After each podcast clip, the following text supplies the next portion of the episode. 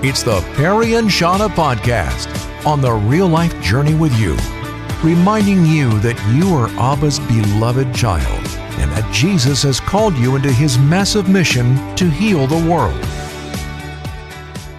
Well, perhaps you've heard about this TV series, The Chosen. It's taking the world by storm, and we're going to get some of the latest info here on The Chosen. Stan Jantz leads Come and See as Chief Executive Officer, and it's their mission at Come and See to share the authentic Jesus with 95% of the world's population through The Chosen, and Stan is with us today. He's with us from Huntington Beach, so it's stinking early where you are. Thank you so much for joining us this morning, Stan. Hey, it's my pleasure. And, you know, here out here with the atmospheric river, you know, I have to have a diversion of some kind. So it's great being on your show. Yeah, lots and lots of Southern California rain right there going on. So, yeah, tell us about Come and See. Now, obviously, when I hear Come and See, I think of The Chosen. What is the connection and what is Come and See? How did it come about? Well, Come and See is a nonprofit, and our vision is to reach 1 billion people with the authentic Jesus. And to do that, we have partnered with The Chosen. And so we have three objectives. And one is to make sure that all 7 seasons are completed right now. Mm-hmm. In fact, starting yesterday, season 4 opened in theaters. Very exciting, nationwide, in fact, around the world. And so our job is make sure that, you know, the story completes. And then the second thing is, and to your point of 95% of the world, the way to reach them is going to be through language translation. So we're making it possible, and this has never been done, for a TV series like this to be translated into 600 languages. And with that, we'll reach 95%. 95% of the world will be able to understand that. Now, of those 600, 100 will be dubbed. And 500 or all 600 will be subtitled. Mm. And so that's something that's going to be a long-term goal. It's we can talk about that, but that's part of it. And then third is that we are reaching the world. We're making sure through distribution efforts with ministries, partnering with nonprofit ministries like Crew, like Bible Project, like YouVersion, that the show can go out. And kind of as a little tag on, we want to make sure that it's always free so people can access it.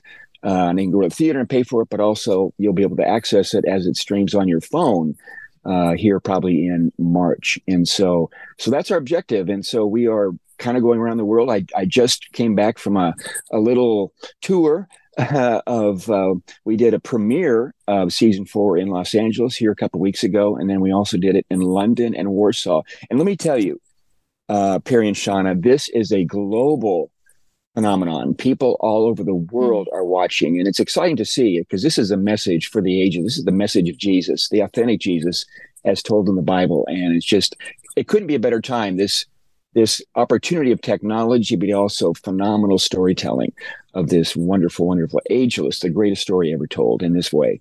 And I understand that this became a passion for you because of how it impacted you personally, that it was through experiencing The Chosen that you experience the authentic Jesus. Tell me the difference between how you understood Jesus or what your understanding, what your relationship was with him and your understanding of him before and the impact that it's had and how it's different now.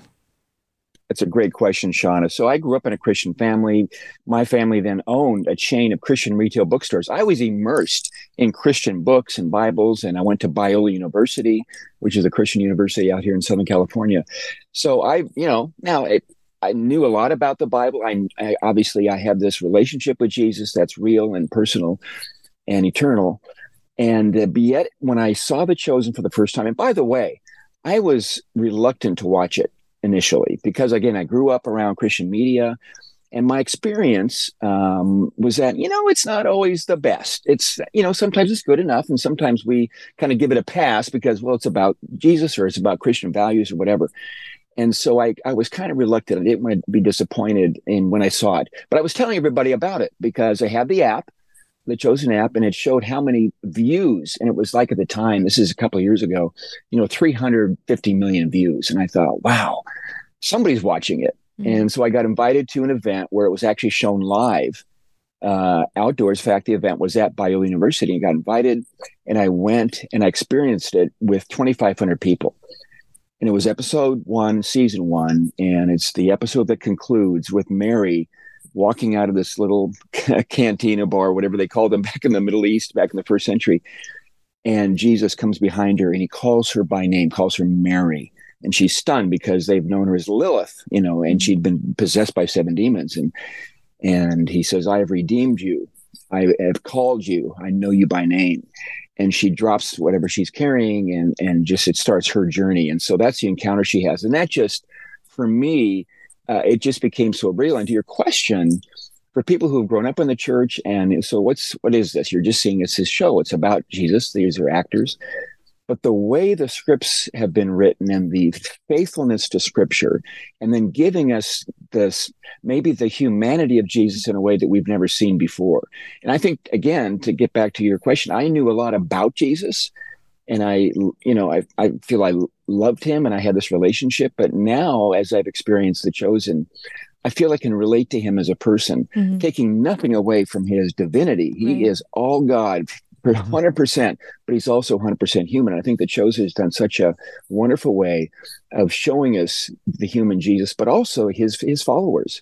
You know, we could talk about this, but they're quite a bunch, right? Mm-hmm. And we know from Scripture that, you know, their names, we know a little bit about them, but these are stories that tell us about these characters that, you know, as they encounter Jesus for the first time and then took up their cross to follow him. And so it's been, and for me too, it has been a great illustration of what discipleship looks like. And I think to follow Jesus, to take up our cross and follow him, and to be his disciple, to learn from him and to follow him, is something I think that all of us, no matter how long we have known the Lord, have been Christians, it's always something that we're on that road to do that. And for me and for many, many others, for millions of others, it's kind of helping on that journey to know Jesus more intimately and to see him for who he is.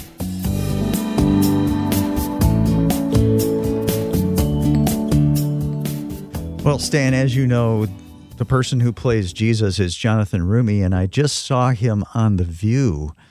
And, you know, people, let's just say Christians who go on The View sometimes get beat up, but Jonathan was just so welcome there, and he brought out the faith that some of the people on, you know, Whoopi Goldberg, you know, shared about how much she loves Jesus. And, you know, that's a different conversation, but at any rate, he was just so welcomed, and God has given him so much wisdom. And this is just, it's something that in an age where there's so much division, it's bringing people together. I could not agree more. I think this is unique to our time, in a time of strife and conflict. This is a story of healing and of hope. And I would agree as well that Jonathan has portrays, obviously he is a gifted actor, but there is more to it than acting. He's the real deal.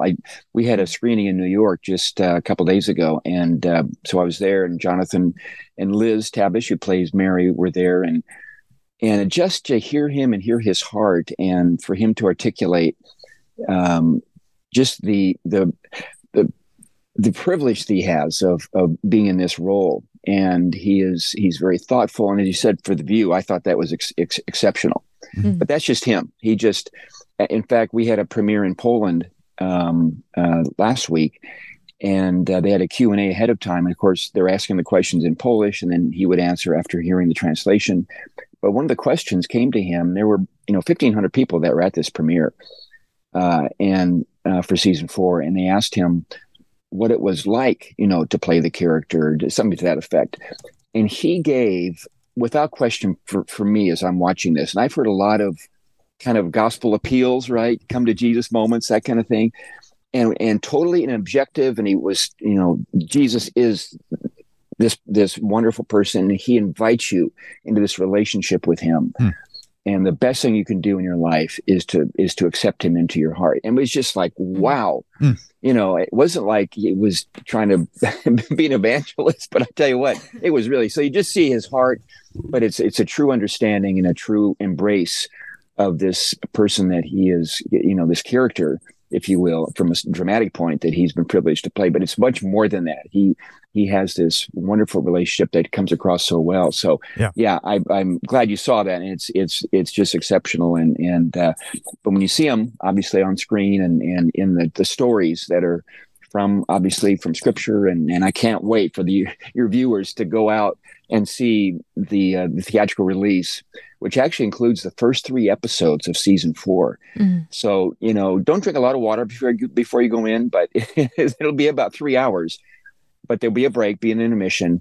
But it is absolutely a stunning opening in this 4th season, because we know it takes a turn.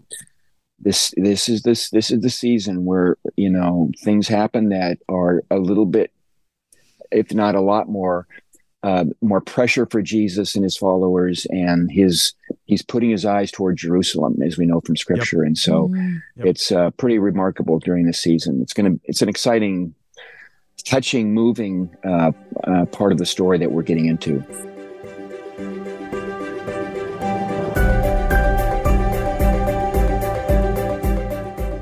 So with Jonathan Roumie playing Jesus, he's got obviously the role that he plays on screen, but so many more opportunities as well to represent Jesus and to speak of Jesus.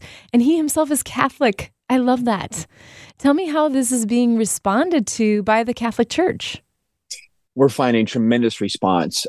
Brazil is, I think, 80% Catholic, a population of 220 million. The Chosen is viewed by more people in Brazil than it is in America. It's staggering. And we find the same thing in Poland. We did a premiere in Poland here just a few days ago.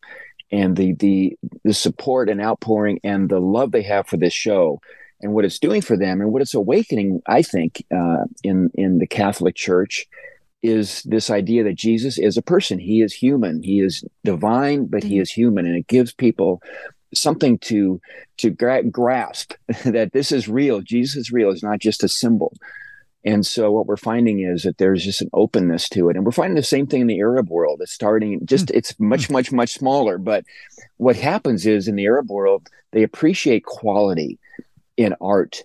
And I think you would agree that the thing that also sets The Chosen apart is not just that it's an episode, multi-season episodic television series.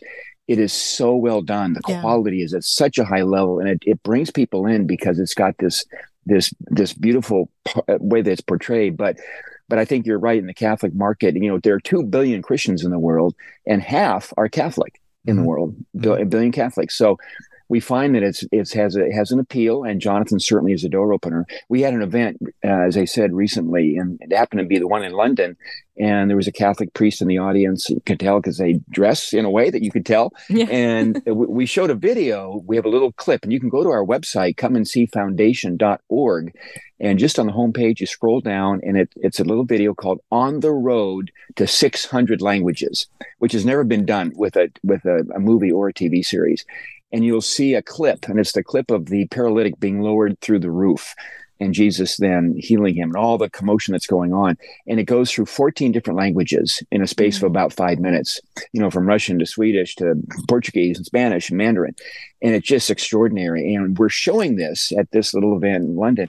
And this Catholic priest walks up to me, and he's from America, but he works in the Vatican. He's got his PhD, he teaches there. And he whispers in my ear, says, "This is like a second Pentecost." And it just kind of gave me a chill. And it just kind of struck me. And I had him actually share that with the group afterwards. And later he came up and told me, he says, the Vatican is watching The Chosen. And it just did my heart good because, we're seeing people are turning to the authentic Jesus, the Jesus portrayed in Scripture. And so we also had an event last summer in Madagascar where the president of Madagascar, who was a believer, he requested that The Chosen be translated into Malagasy, which is the language of the people there. Not what you call a top 100 language, but we, in a partnership with Jesus.net, we made that happen. It was shown in public places. And of course, Madagascar is an extremely poor country. But people were just so taken with that. And the president, made this happen. It's actually being shown in villages now on big LED screens as they take them into villages. And then we've got a partnership. We've got a partnership with Prison Fellowship. and Prison Fellowship is showing it in 300 prisons. So I like to say it's finally, The Chosen appeals, as does the gospel, from the palace to the prison, mm-hmm. and from the Vatican to the village. It has this broad appeal. And we're seeing, people, kings responding, presidents, and we're seeing prisoners respond. And in fact, this priest that came up to me, his cousin is incarcerated in a prison in Texas. He says, I grew up with this guy. And he sent me an email. He says, and I've often wondered, why did our lives take these two different paths? Where he is, working at his level, and here's his cousin. But his cousin is watching The Chosen. In prison, and he says, and I've heard from him, he cries every time he watches it. Wow. So that's the power of the story and what's going on. It's just, it's God, it's a special moment. God is using it in ways I think that we're just beginning to see, because it's the story of his son. It's the story of Jesus. And as we know, he is the Redeemer and gives us a future and a hope.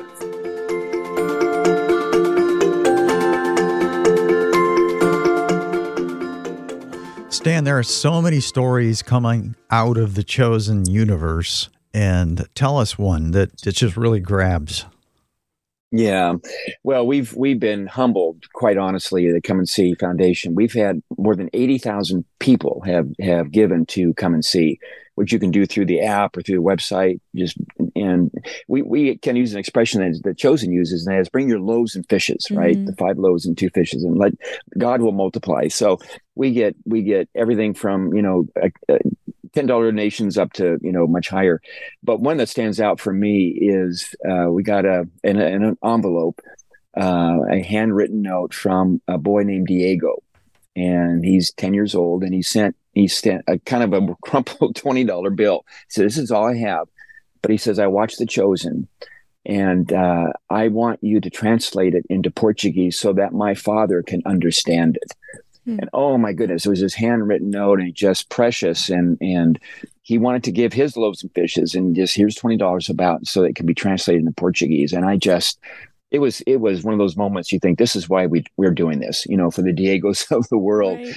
And so we're just, and these stories, continue to come in. We have another a lady that I've actually, she and her daughter came to the premiere in Los Angeles. We invited them, but her husband was a huge, huge fan, and I had talked with him. He was a fairly prominent attorney here in Southern California. And what I didn't realize is that he, at the time he was sick, he had cancer, and he kind of told me toward the end. And so I prayed for him, and just, it was just a great, great guy. And so I heard just a few months later from his wife said that he had passed away. And, but she said The Chosen gave him so much hope in his life. Mm-hmm. And she said, just think of it. I'm going to get choked up when I say this. The Jesus that he saw on screen, he is now with in person. Mm-hmm. And so we've become good friends. She and her daughter have come, and they're just lovely, lovely people. But it was one of those things that sustained him through his illness and through his cancer journey that he was on. And she is just, telling everybody, and has become a faithful, follower of Come and See. And so those kind of things are just important. And also we invite people, if you give or not give, is to join us in prayer. We have a feature on the website called The Prayer Crew, and you can join that and just praying for The Chosen. We put out these prayer points. We have a wonderful person who's leading that for us. And we have 47,000 people have signed up to say, yes, I'll pray for The Chosen. I'll pray for the Come and See as you make sure that the seasons are completed, make sure it goes to 600 languages and it gets distributed throughout the world. And so we're excited. Just another quick story is that Crew, which is a campus ministry, both here in the U.S. and abroad, they're showing it on campuses. They did a test of about 20 campuses here in the U.S. And these are not Christian colleges. These were like Columbia and NYU and others. And they advertise on campus, hey, come for a pizza and a free movie. And then they'll show them scenes or clips from or episodes from The Chosen. And they've had really exciting, exceptional results. And they're spreading this now and even going international with it. Wow. There's a great documentary that people can access on YouTube called Unfiltered. And it's a documentary about The Chosen being shown to a group of 9 Gen Z adults, young adults. Yep. And it's really something to see. And this is what we're experiencing in real time now with Crew and what they're doing with campuses.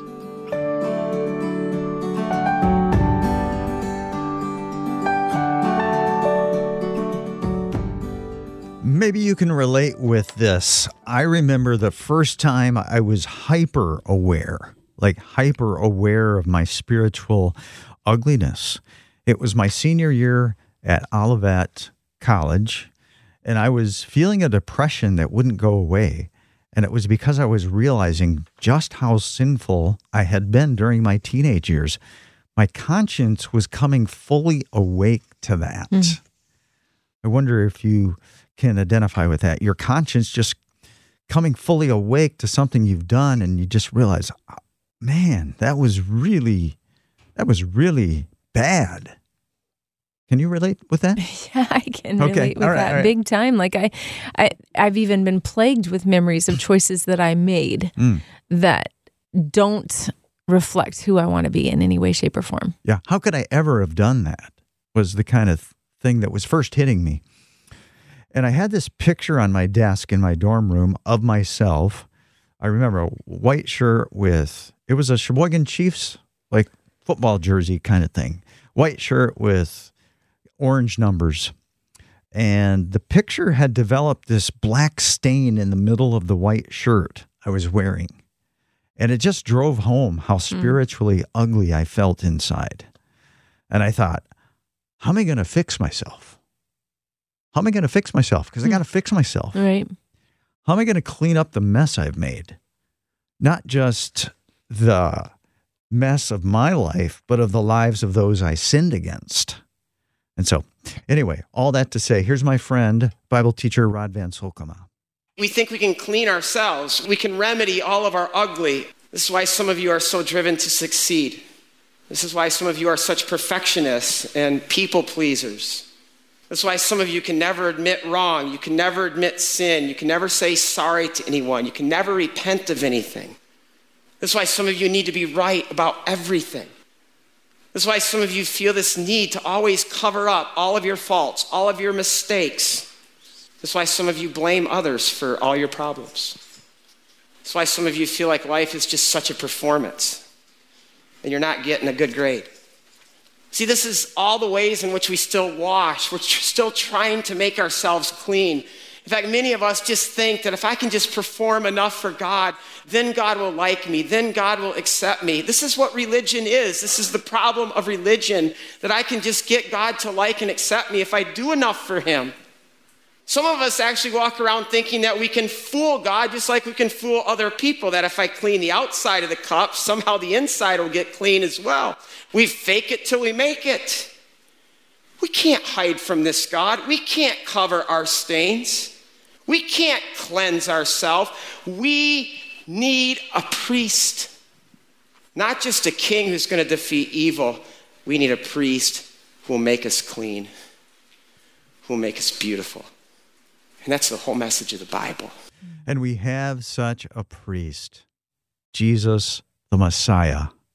Hallelujah. I have spent a lot of my life trying to clean myself up through achievements, applause, awards, working out, winning the approval of teachers, coaches, bosses. It doesn't work. I can't clean the stain that's inside no matter what I do. Only Jesus, the Messiah, has been able to do that. And because he did that, our Heavenly Father looks on us, the Lord looks on us clean. Yep. As clean as Jesus. Yep. Not only are we forgiven, but when God the Father looks on us, we are hidden with Christ. We are hidden in Christ. So when the Father looks on us, he sees us through the beauty, the matchless beauty and perfection and flawlessness of Jesus. Yeah. I mean, that's amazing. Yeah. This is the gospel. It's good stuff. I'm pretty much done with all my cleaning myself up striving. I say pretty much done because I know I'm going to need to keep coming back to the gospel every day and say, Perry, you know what? You're trying to fix yourself right now. You're just trying to clean yourself through what you're doing here. So I'm pretty much done. We're on the journey. We're not there yet, but we are on the journey. Yeah. This is so good because it's the gospel. Hebrews 1:3, the Son of God, the Lord Jesus Christ, the writer of Hebrews says, is the radiance of God's glory. Think about that, the radiance of God's glory and the exact representation of his being, sustaining all things by his powerful word. He holds your life together through his powerful word. And then this, after Jesus had provided purification for sins, he sat down at the right hand of the majesty in heaven. In other words, all the other priests, they would offer their service to God and offer the sacrifices, but they never sit down. They just keep on offering sacrifices. They were always standing. Jesus offered his own blood, and then he sat down. Work finished. Work done forever.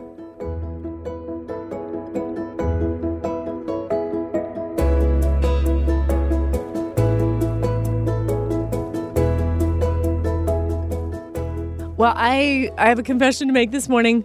I believe that following Jesus is a constant pursuit of dethroning myself and having God take his rightful place in my life as King and as Lord.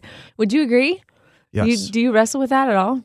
Yes. Oh, good. So I'm not the only one. No, I do. I mean, it's an everyday reset. Yeah, for sure. And I think that if I'm not careful personally, I can easily just kind of slip into building my own empire in my life. You know what I mean? Just focusing on wanting things to be the way that I want them to be. I am Shauna. I am queen. You will bow and be afraid. It's not pretty, but it happens. And I don't like it. And here's what I mean. I think that if we're not paying attention, it can very easily slip from harmless into pretty harmful. Sure. So, you know, here's an example. I buy the car that I want to drive and the house that I want to live in the neighborhood where I want to live, and the clothes that I want to wear that make a statement about who I am so that others will see me in a certain way that they might think I'm, I don't know, fit, cool, fashionable, put together, smart, whatever it is I'm trying to pull off that day. Sure. Yeah. Wow. What I'm going to share later is very similar to this. Really? About myself. Yeah. But go ahead. Your desire to come off as fashionable? Yeah, exactly. That one especially. I figured we had that in common.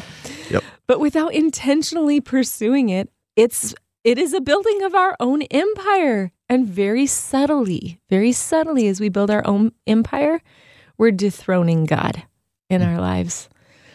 I just finished reading Job. And if you're not familiar with the story of Job, he was a blameless, upright man who honors God. And God allows Satan to harm Job. He loses his family. He loses his wealth. He eventually ends up losing his health.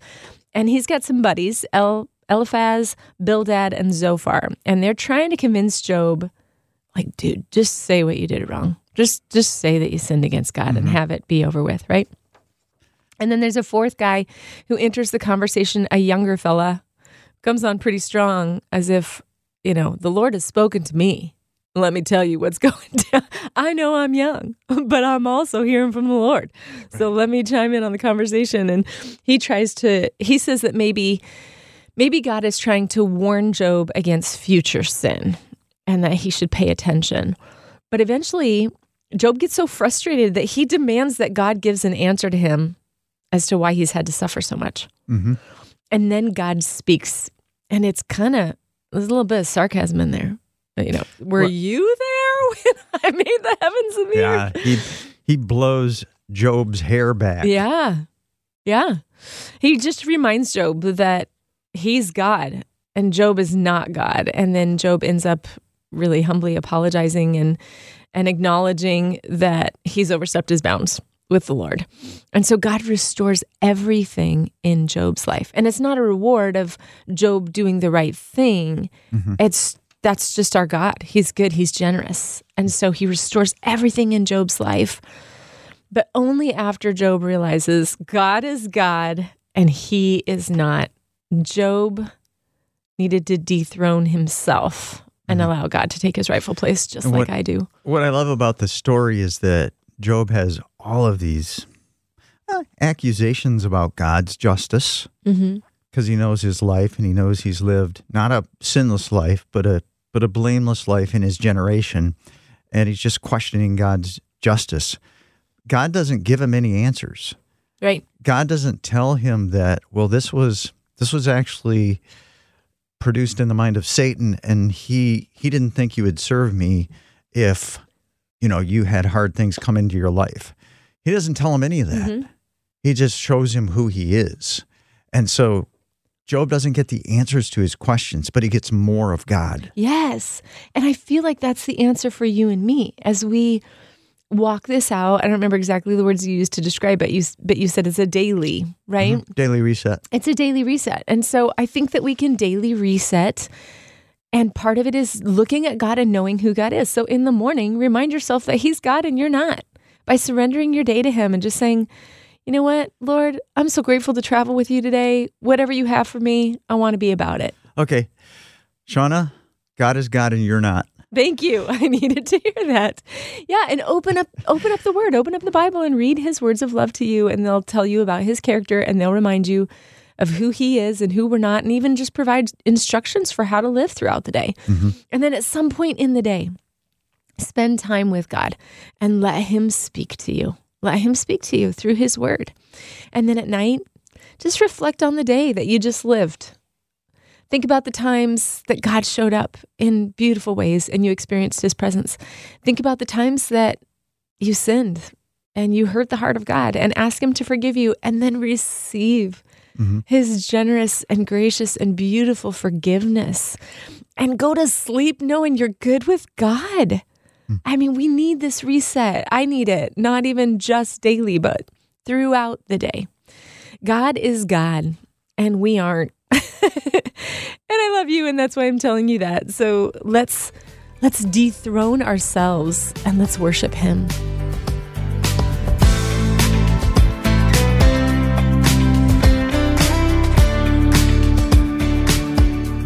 It was one of the top dad moments of all time. Ooh. It was Super Bowl Sunday, maybe 2002, I'm going to say. Okay.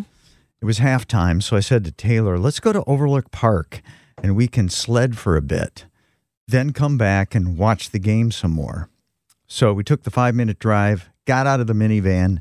Taylor got into the sled. I pushed it hard down the hill. He went careening toward a fence, put out his leg to stop himself, and broke his leg. Oh, stink. Okay, how old was Taylor at this point in the game? He was probably 8. Okay. 8-ish, and he was in so much pain. Oh. He was just grimacing and kind of rolling in pain, trying to get rid of the pain, and it just went through my daddy heart, and I just drove him home. I didn't know what to do. I just drove him home, and Teresa took him to emergency, and they put a cast on him.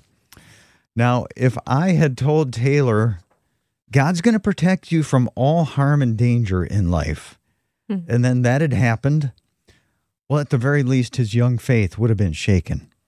Yeah. And yet, that's what God seems to be saying in Psalm 91. I'm going to protect you. You're never going to get hurt. And maybe you're wondering in your own life, God, you said you'd protect me, so why am I being hurt so much? I'd like to hear from you about that. 800-968-8930. 800-968-8930. But this Psalm 91 sounds like a promise of unconditional protection. Verses 5-7, you will not fear the terror of night, nor the arrow that flies by day, or the pestilence that stalks in the darkness, or the plague that destroys at midday. 1,000 may fall at your side, 10,000 at your right hand, but it will not come near you.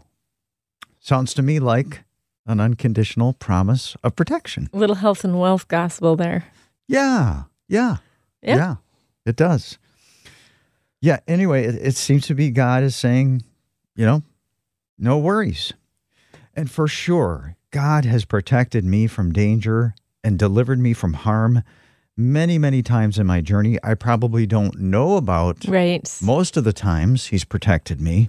So God is a protector, but not always. He's allowed me to get hurt and to get hurt really badly sometimes. Mm-hmm. So I need to take a closer look at these words. You know, you will not fear the terror of night, or the arrow that flies by day, or the pestilence that stalks in the darkness, or the plague that destroys at midday. These are all images of God's judgment. So God is saying he'll deliver us from his judgment, not because we've earned it or because we deserve it or because we're entitled to it. No, he delivers us from the judgment we deserve because the judgment we deserve for our sins fell on the Lord Jesus Christ, never to fall again. Mm-hmm.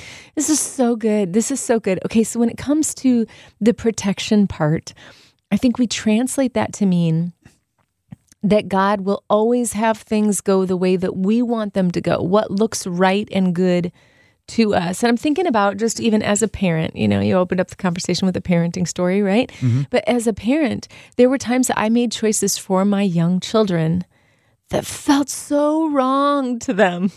Mm-hmm.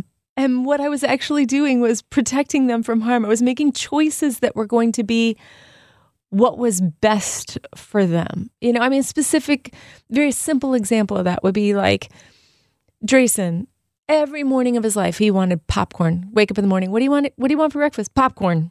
Popcorn. I was like, okay, you can have popcorn, but first we're going to have some eggs. First we're going to have a piece of toast. You know what I mean? First we're going to put something healthy in your belly. Well, he just could not understand why I couldn't just let him start the day with popcorn. Sure. I'm thinking you're going to get a stomach ache. This is not going to sustain you. You're going to be good for 10 minutes on popcorn. And, right. And then you're going to tank and I'm going to have to deal with it. So I'm thinking, no. You need to have good, healthy food in you. And to him that felt so wrong. And it was because I knew better than what he knew. And I think when it comes to the big picture and the expecting God to protect me, there are things that he's allowed in my life that have been so painful that it feels like, why would you not rescue me from that? Why would you allow me to feel that? Right. But I trust that what you're saying, what he's providing for me in his protection is so much bigger. Mm-hmm. Yeah, I get that. Then I think, you know, there are things that happen that are just really ugly, really, really evil. You know, like I have a good friend, Bob Blinko from Frontiers. His sister was murdered. Mm-hmm. You know, so can you go, God, this was for my best? You know, I think God has given Satan a leash. You know, and he lets Satan wreak a lot of havoc in this world that is not from God. Right.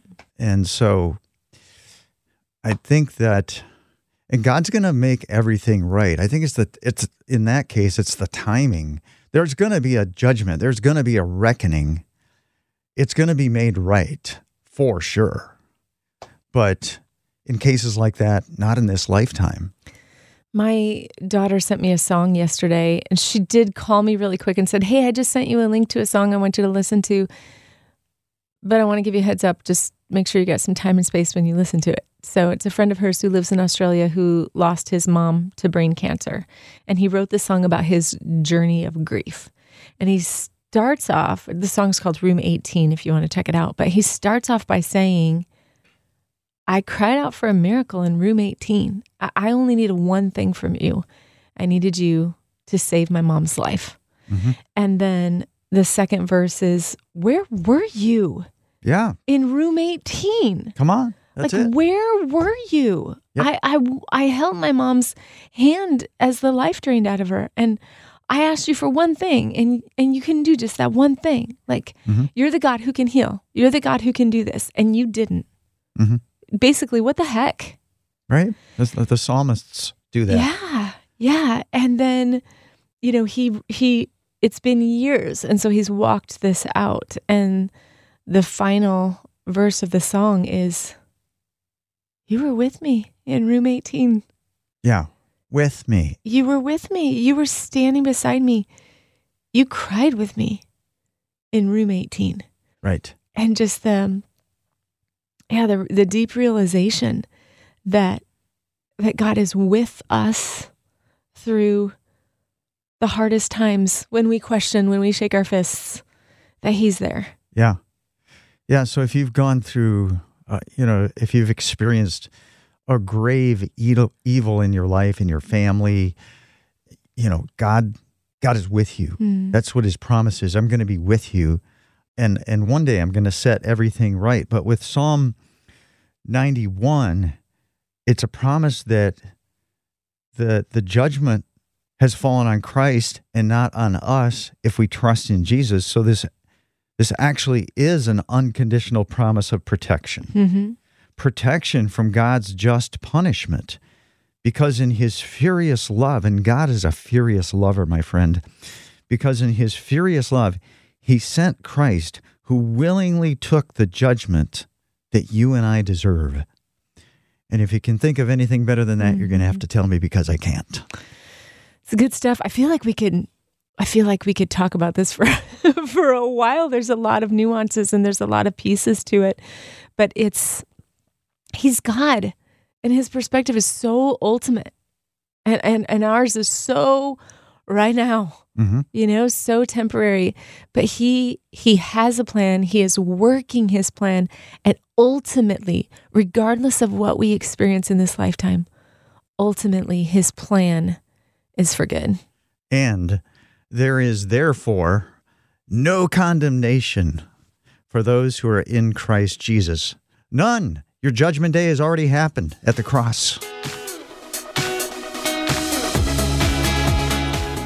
You know, whatever your life was like when you were a kid, whatever was normal for you, you kind of assume that that's everybody's normal. It's so fun for me when you talk about growing up in Sheboygan, and it totally reminds me of the Wonder Years and Fred Savage and all the names and all the things. And I'm like, that's so interesting to me, because it's so different mm-hmm. from how I grew up and what my childhood was like in Southern California. My dad was in the entertainment industry. He was controller of advertising and publicity for Warner Brothers Studios for years and years and years and years, my whole childhood growing mm-hmm. up. In fact, when I was really little, you know when you watch movies and the big WB comes on, that logo, and it just says WB? Sure. I thought that stood for Walt Bauman. Didn't it? It doesn't. It stands for Warner Brothers. But I was like, that's my dad. Because every time a Warner Brothers film came on or we watched a Warner Brothers movie, it would have the big WB. And I was like, that's my dad. You know, I thought my dad was that's awesome. All that in a bag of chips. And yeah, it's pretty fun. From time to time as a kid, we would go to Dad's work. And if you've not ever been to Southern California or to Warner Brothers Studios, there's the studios themselves that you see when you watch. It's kind of like in a sepia, not quite black and white, but like a sepia coloring. They kind of fly over or drone over and show you the studios and what it looks like. It's kind of ripples type of a thing. Yeah. Yep. Well, that's where my dad worked across the street. There's a glass building where all the executives are across the street, and then mm-hmm. there's the studios. But we would go to Dad's work and visit him, and he would take us across the street to the studios and show us around. And, you know, we'd have a little golf cart, and we'd pop into the sound studios and what's happening. You can kind of tell the studios that have got a lot of activity going on. There's a lot of trailers parked around those studios. You'll see the red light go on when they're recording and off outside of the door, that sort of thing. Sure. So Dad would take us and we'd tour around, and it was fun. So when I was about 18 years old, I had an audition, and it wasn't too far from my dad's work. And so I had made arrangements to meet up with Dad and have lunch with him in the commissary at the studios across the street from the glass building where my dad worked. And I got there early, which is just another way of saying I didn't do so well in the audition. They released me earlier than planned. Yeah. Shawnee, you may leave. Yeah, it was singing and dancing, and I made it through the singing portion, and then first cut on the dancing. They were like, thank you, don't call us, we'll call you. You're in Los Angeles, where they have extremely high standards. So you're so kind. You were up against, it's competitive. Number one entertainment city of the world. Yep. So there you go.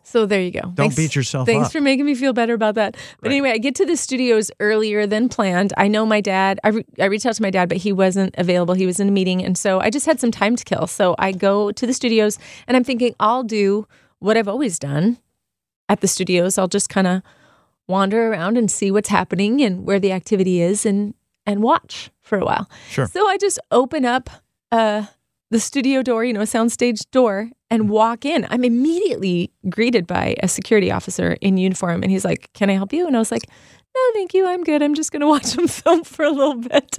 And he's like, you can't come in here. And I was like, oh, I'm I'm so sorry. And he's like, what are you doing here? Like, what is your job? What is your role? Why are you here? Sure. And I said, I am just meeting my dad for lunch at the commissary. He works across the street. You know, he's like, who's your dad? And I said, Walt Bauman.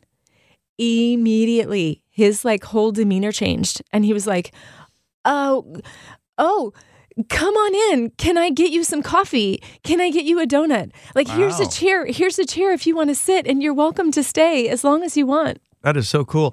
So was there live performances going on, like acting, like take one? Yeah, exactly. Cut. They're filming, right? So wow. That's exactly what was happening. Do you remember who it was or what they were doing? I have no idea. Okay. I have no idea. I mean, oftentimes, you got to go back in time a little bit, but a lot of times when we would go with my dad, we would watch him film Dukes of Hazzard or Fantasy Island or, you know, I mean, because I bet you it was Star Wars. Goonies at one point. We watched some film Goonies for a little bit. That was a cool soundstage. Yeah, yeah. Anyway, the moral of the story here is I did not know who my father was. I didn't know who he was to them. I didn't know cred. Right. I didn't know the authority that my dad had and what it would mean to drop his name and how it would change everything. And I think that oftentimes as we're walking through life, we don't realize who our Heavenly Father really, really is. We have this love relationship with Him. We're comfortable with Him. He's familiar to us. But do we recognize that He is God? Do we forget who He really is? 1 Chronicles 29:11 says, "Yours, Lord, is the greatness and the power and the glory and the majesty and the splendor, for everything in heaven and earth is yours. Yours, Lord, is the kingdom. You are exalted as head over all." I think sometimes we forget who our dad is, and we need to be reminded of who our Heavenly Father actually is. Thanks for letting Perry and Shauna walk the real-life journey with you. The content from the Perry and Shauna podcast comes from their live show, Perry and Shauna Mornings on 89.3 Moody Radio, Grand Rapids, Michigan. Reach out to us by texting 800-968-8930 and please subscribe.